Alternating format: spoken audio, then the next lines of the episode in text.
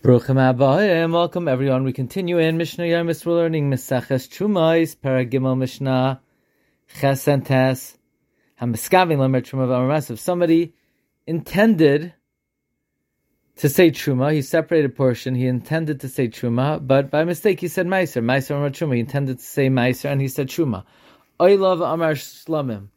He intended to say Oila and instead he said Shlamim. Shlamim V'Amar Oila. He intended to say Shlamim by mistake said oila. She'inoi nichnas l'bayizeh Or he made a neder, or a shvua. He made a shvua, I will not enter this house. And mistakenly he said a different house. She'ina nena v'amar Or someone intended to say, I will not benefit from this property, and mistakenly said, lazeh, this property. Or I will not benefit from the property of this person, and he said a different person. Lo yamar In all these cases, it's as if he said nothing. Ad shiyu pivali b'shavin, till his mouth and mind are on par. In other words, if you don't mean what you say, it's not valid. Now we're going to discuss whether a Oived koicham who separate truma, whether it's effective. Hakusi, an idolater, or someone who is a kusi, a group of people who lived in Eretz Yisrael.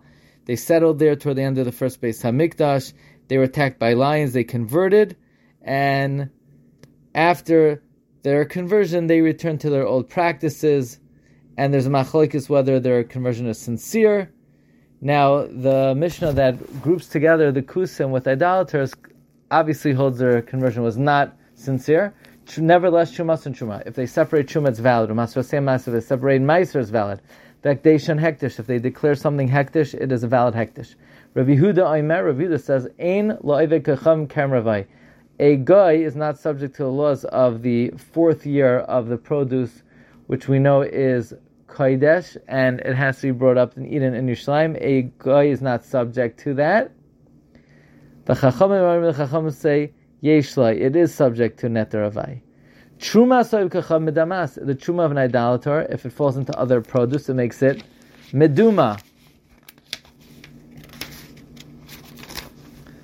The chayavim aleh and non-kohanim are obligated to pay a fifth if they eat it by mistake.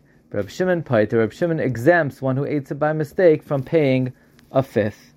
Okay, we'll hold it here. Wishing everyone a wonderful day.